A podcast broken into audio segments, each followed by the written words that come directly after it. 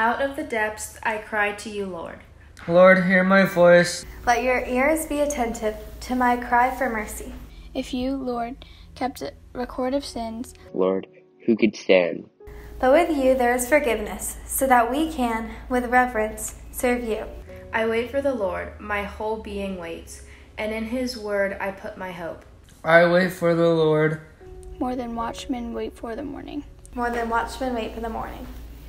Israel, put your hope in the Lord. For the Lord is unfailing love. And with him is full redemption. He will redeem Israel with all their sins. Lord God, we are grateful to hear your word in community, to hear it from the community, and to believe through your spirit that we are connected together. We are grateful to be able to be present, to worship you. And so, God, we pray that we might continue to live in that as we reflect upon your word, remembering who you are because who you are is what sets us free. So, God, be with us now. Change us so we might become more so the people we were created to be. We pray these things in Christ's name.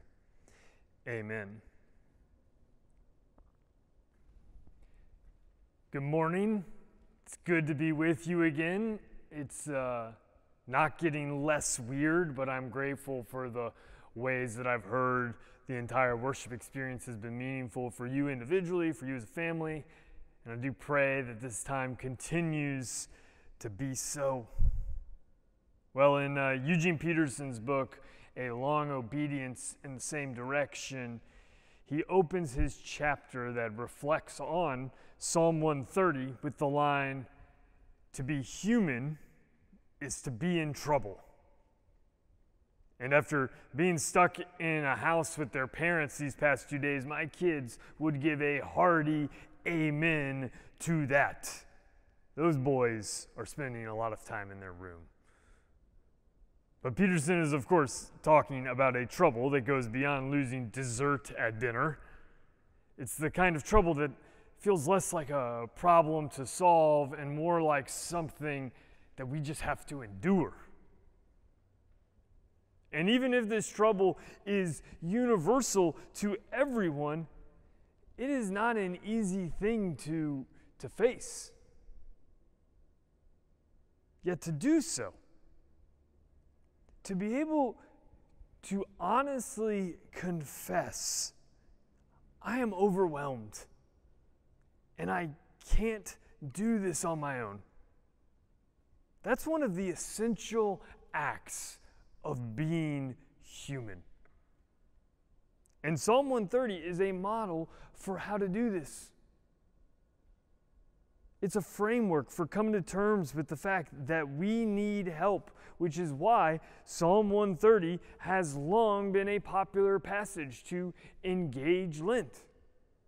Because one of the great hopes of Lent is that each of us comes to see and believe we are invited to call upon God for help because God has actually come and offered us the hope to end all hopes. And here at Kairos, that's what we were exploring each Sunday during Lent in small little snippets. But then halfway through our, our six week journey, the, the world got hit with a haymaker. And this COVID 19 virus has rocked nearly every aspect of every person's life. And, and now, wouldn't you know it, everyone, believer and non believer, everyone has gone full Lent mode. The government of all of these secular nations, not Christian nations, secular nations, have literally ordered its people to fast so that one day we might feast. At here at Kairos, I'm telling you, we were trendsetters. It is, though, rather ironic for a pastor like me that the whole world is embracing this Christian theme, and yet no one in the world is allowed to go to church. But the point is, these days, everyone has come to realize that they're in trouble. Everyone's admitting it. But it all got me wondering if, if the whole world is in need, does the whole world express that need in the same way? Is the, is the Christian cry for help any different than the non Christian one? Well, no surprise, I think that there is a difference. It'd be a short sermon if I didn't. I don't, I don't think Psalm 130 is the kind of cry that comes naturally to anyone in a tough spot. And that's because, for at least one reason, Psalm 130, it was historically sung by pilgrims as they uh, walked up the hill approaching Jerusalem. This was a psalm lifted up by people of faith which means it, it may have been sung out of the darkness that everyone was experience, experiencing, but it was, it was not sung into the void. This kind of cry, it was shouted out of and into the specific story of God. And so this morning, I, I thought it would be good and even important to understand how Psalm 130 is different than some regular old response to desperation. To ask how, as Christians, to ask how are we equipped to be in this differently? Not only for ourselves, but for our neighbor. And the best way I know to see that difference is to first walk through the normal way we cry for help and then look at how Psalm 130's cry is, is different and is more hopeful. And so, the, the first way that the normal way that I think most people cry for help is that we ask for something to stop. We, we want to be rescued from something. It's a cry for help that is isolated to a specific problem, usually, and it's a problem that certainly is affecting us, but it's not normally one that we would see ourselves as personally responsible for. The story of uh, Louis Zamperini, I think, offers a great example of this kind of cry. His life is the basis of the wonderful book and the horrible movie, Unbroken. But if you haven't read that, or if you've had the misfortune of seeing that movie, uh, during World War II, I'll just catch you up, Zamperini uh, enlisted into the service and he became a part of a flight crew that ran missions over the Pacific. And on one mission, his, his plane went down, and, and from the crash, only three people even survived. Well, Louis, he ended up being on the raft for 47 days, middle of the ocean just incredible story in and of itself. He, he beat back like sharks with his bare hands and, and grabbed birds and ate them raw. Just ridiculous stuff. But around day 15, with no substantial water for almost six days, even though Louis wasn't much of a religious man, he found himself praying, God, if you quench my thirst, I will dedicate my life to you. Cried out for his thirst to stop, to be, to be rescued. And the next day, rain came. He survived. Louis, he eventually floated over 2,000 miles. But he was captured by the Japanese. He was sent to a POW camp, and his journey was not over. He ended up being horribly tortured and beaten, psychologically tormented. It was awful stuff. But again, he was rescued, it was put to an end. And when Louis finally was rescued, his only thoughts were, I am finally free. I'm free. It's a dramatic example, but it's one that captures what it means to be rescued and why sometimes that's exactly what we need. For rain to fall, for Louis to be liberated as a POW, for us to be healed from a virus or for our government to step in with some kind of financial support. These are often good, needed things. They succeed at, at making certain horrible things stop.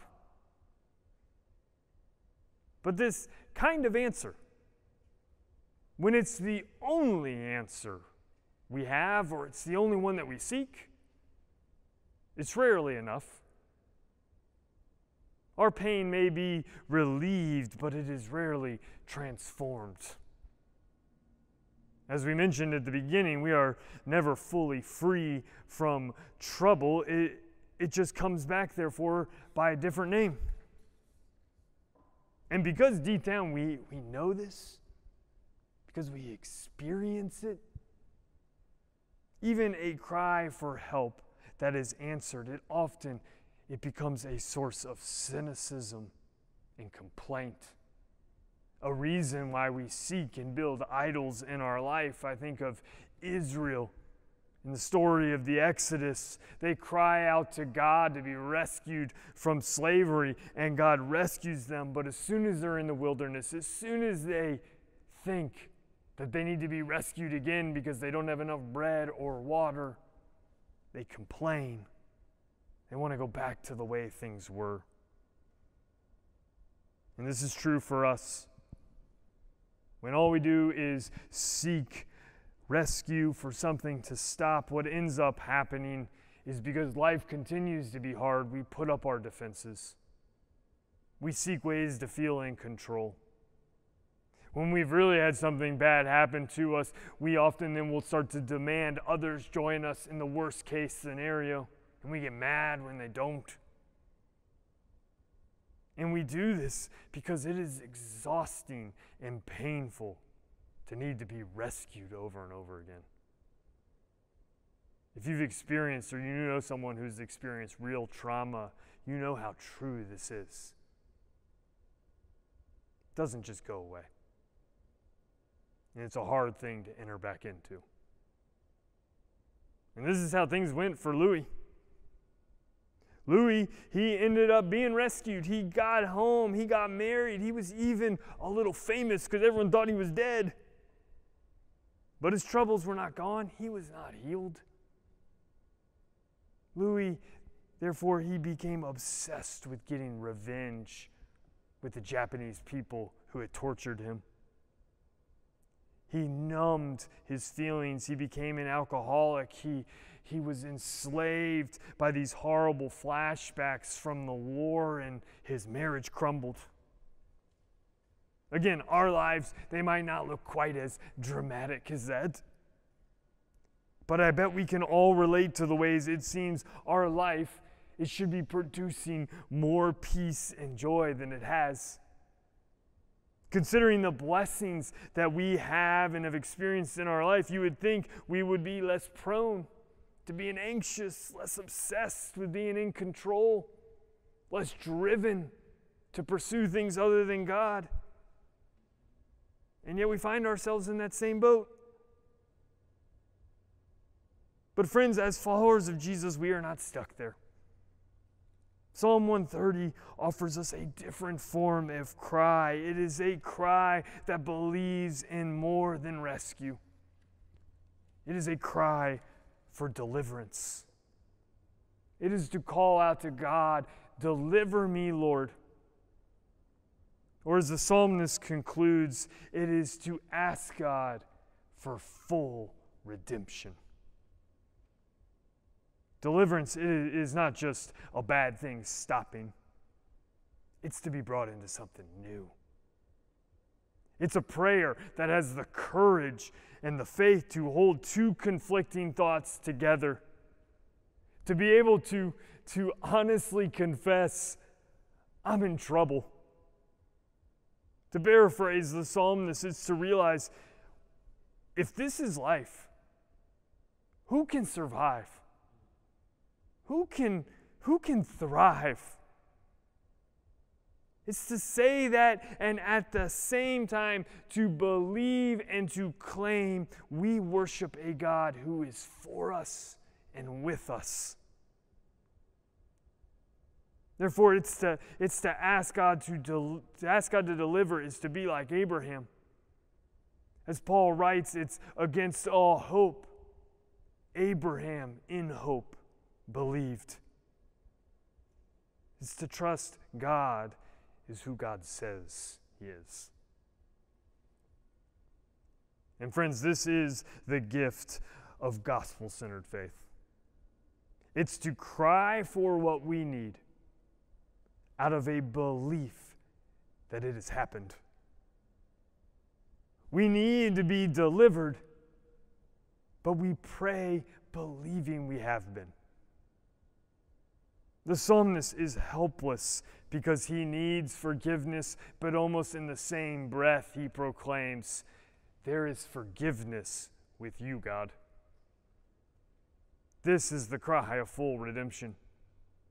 It's the power of claiming out loud the promises of God, to not just believe in grace, but to actually stand on it.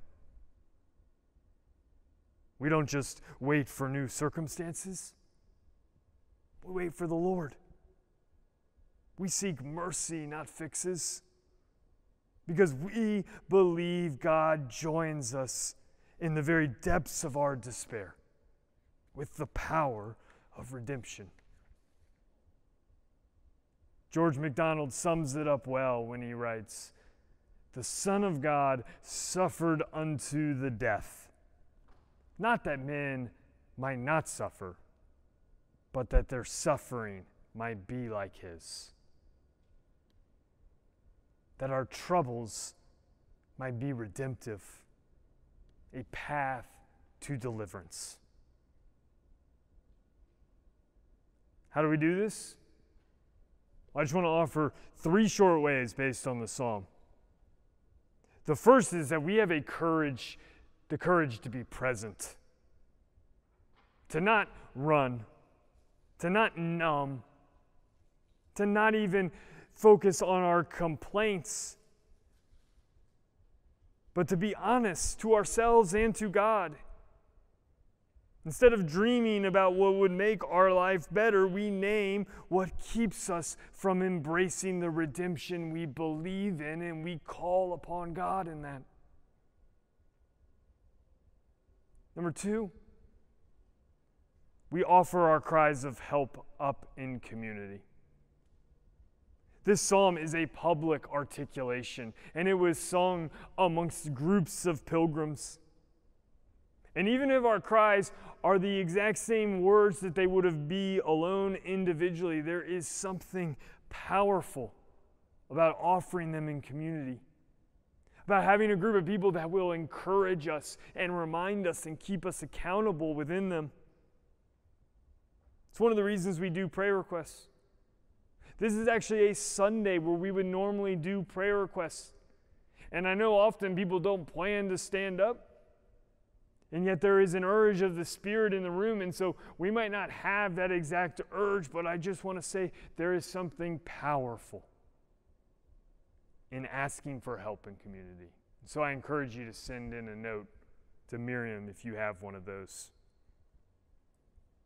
Last thing, number three, we are emboldened to act by this kind of cry.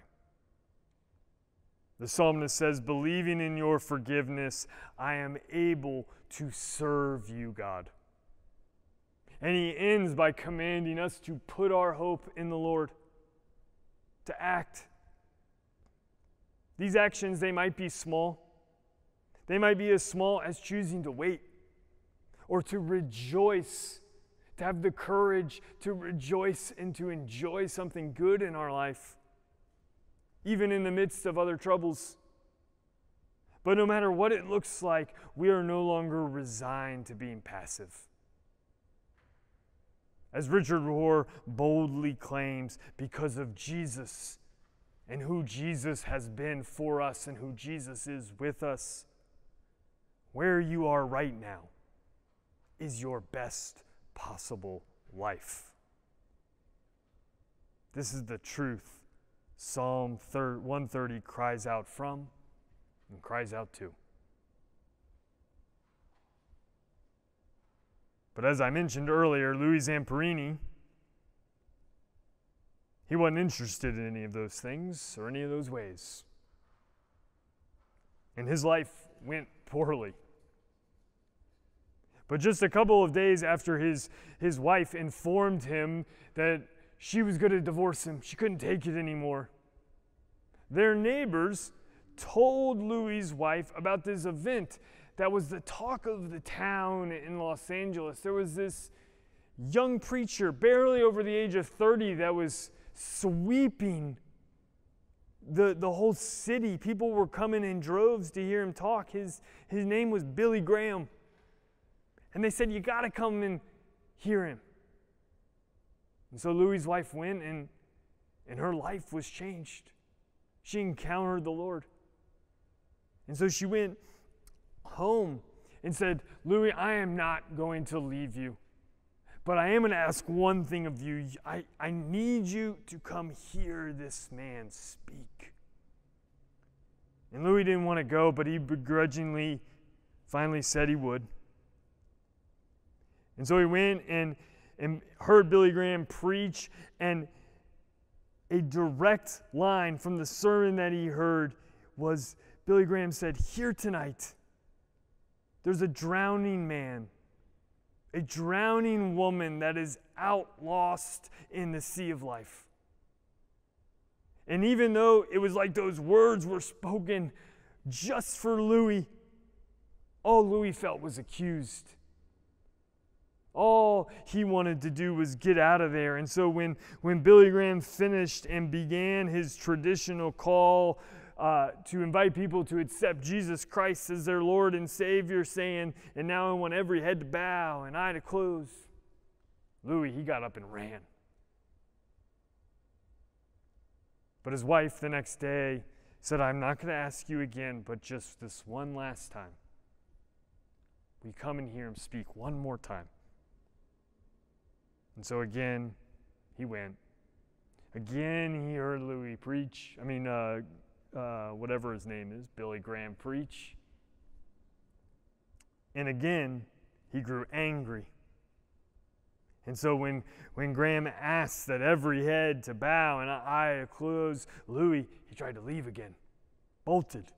And I don't know if Billy Graham saw what happened the night before or what, but, but this time he was ready. There was a, there was a man guarding the doors. And Graham said from the pulpit, No one's leaving now. You can leave at any point you want during my sermon, but not now. And as Louis reluctantly turned around, inside that tent, he suddenly felt rain on his face. He was transported back to that day on the raft and how God came, answered his prayer, and was with him. And Louis, almost outside of his own body, he began to walk up to the stage and he claimed Jesus Christ as his Lord and Savior. That flashback of rain was the last one from the war he would ever have. And then here's how the chapter ends that describes those events.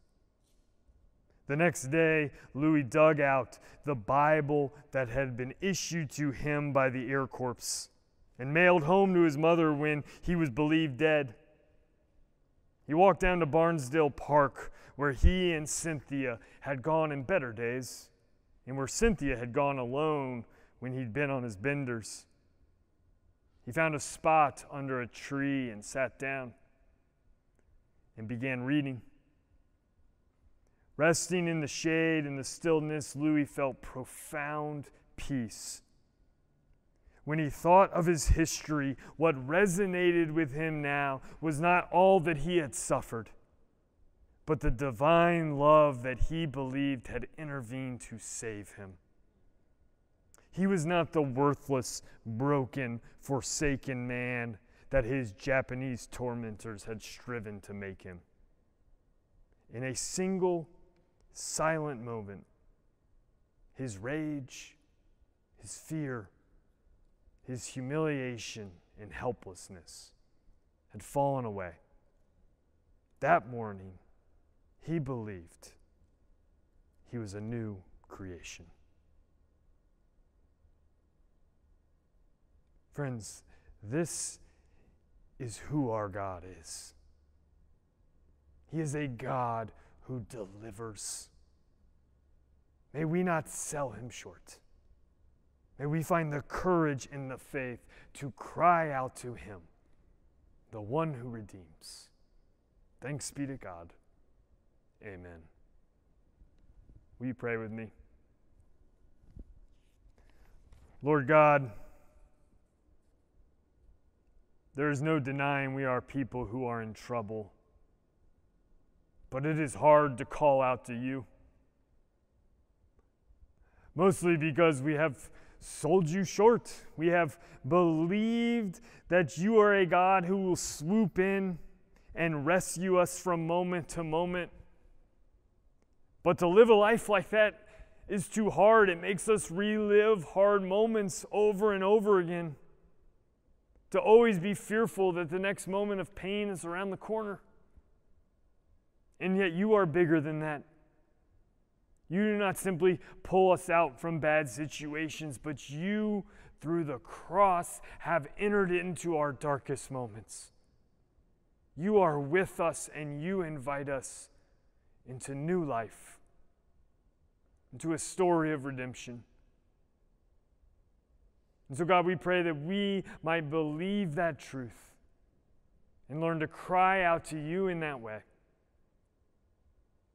And as we approach this table with this bread and this juice, and we hear this story that proclaims this very truth, we pray that we might engage it believing this is who you are for us and with us.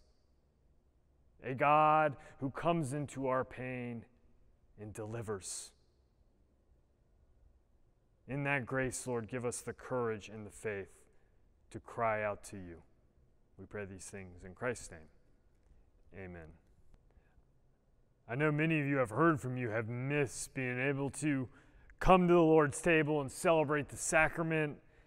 And so we're excited to be able to do this. It obviously looks a little different than normal. And so if you didn't know this was coming, I uh, want to encourage you to press pause and go and get some bread and some juice, preferably, but really anything uh, that you can dip into a liquid is good. You know, when Jesus uh, fed 5,000 people, he didn't say, Give me X, Y, and Z. He said, What does that boy have? And he had some fish and some loaves, and that's what he used. And, and so we believe that the Lord is present in the practice of this.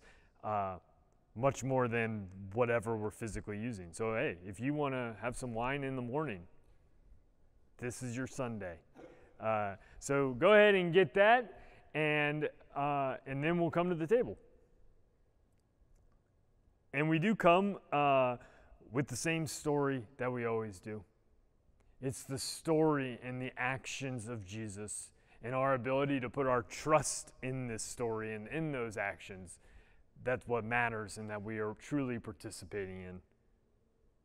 And so, hear the good news of God that in uh, the darkest of places, in our most desperate of contexts, this is the story God has told into our lives.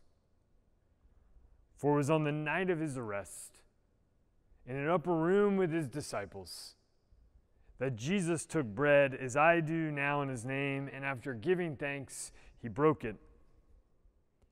And he said, This is my body broken for you. Take it and eat, and do this in remembrance of me. And in the same way, Christ took the cup and he said, This is the blood of the new covenant, shed for the forgiveness of sins. Take it and drink and do this in remembrance of me. But know that as often as we eat of this bread and we drink from this cup, we proclaim the Lord's saving death. That we do not cry out into some kind of void. We cry out to the God who has come and joined us in our despair and has brought us forth into resurrected life. That's why these are the gifts of God for us, his people. Amen. And so now I invite you to take the bread and, and take a piece off and dip it into the cup or, you know, whatever elements you have to do that sort of thing. And if you're with a group of people, to simply offer it to one another, saying, This is the bread of life broken for you, or some version of that. And this is the blood of the new covenant shed for the forgiveness of sins. Do that, say a prayer, and we'll participate in the sacrament together. And I'm grateful to be able to do it, and that the Lord has bound us together through His Spirit and His story to proclaim and to experience this good news. Amen.